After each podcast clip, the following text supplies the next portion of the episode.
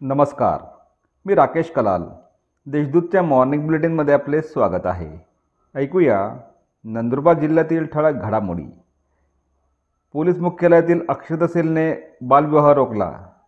नंदुरबार येथील पोलीस मुख्यालयातील अक्षता सेलच्या पथकाने अक्कलकुवा तालुक्यातील वालंबा काठी येथे जाऊन होणारा बालविवाह रोखला.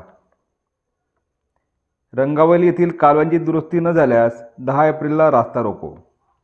नवापूर तालुक्यातील रंगावली मध्यम प्रकल्पाच्या डाव्या व उजव्या दोन्ही मुख्य कालव्यांची तसेच सुळीपाडा व खेकडा लघुपाटबंदरे कालव्याची ऑपरेटिंग सिस्टीमची तातडीने दुरुस्ती करण्यात यावी. अन्यथा दहा एप्रिलला राष्ट्रीय महामार्गावर शेतकरी रास्ता रोको आंदोलन करतील असा इशारा आदिवासी सहकारी साखर कारखान्याचे चेअरमन भरत गावित यांनी दिला आहे. घरफोडी करणाऱ्या टोळीला अटक सात गुन्हे उघडकीस.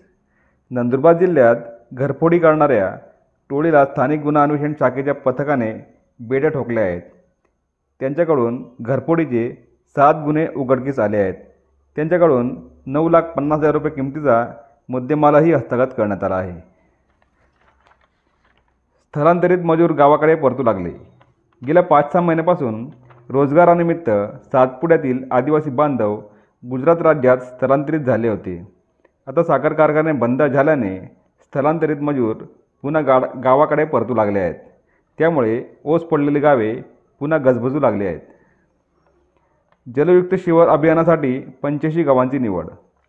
जलयुक्त शिवार अभियान एकची प्रभावीपणे अंमलबजावणी झाल्यानंतर आता जिल्ह्यातील पंच्याऐंशी गावात जलयुक्त शिवार अभियान दोन राबवण्यात येणार आहे.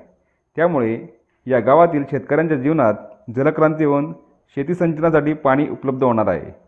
यावर होत्या आजच्या ठळक घडामोडी. अधिक माहिती आणि देशविदेशातील ताज्या घडामोडींसाठी देशदूत डॉट कॉम या संकेतस्थळाला भेट द्या. तसेच वाजत राहा दैनिक देशदूत. धन्यवाद.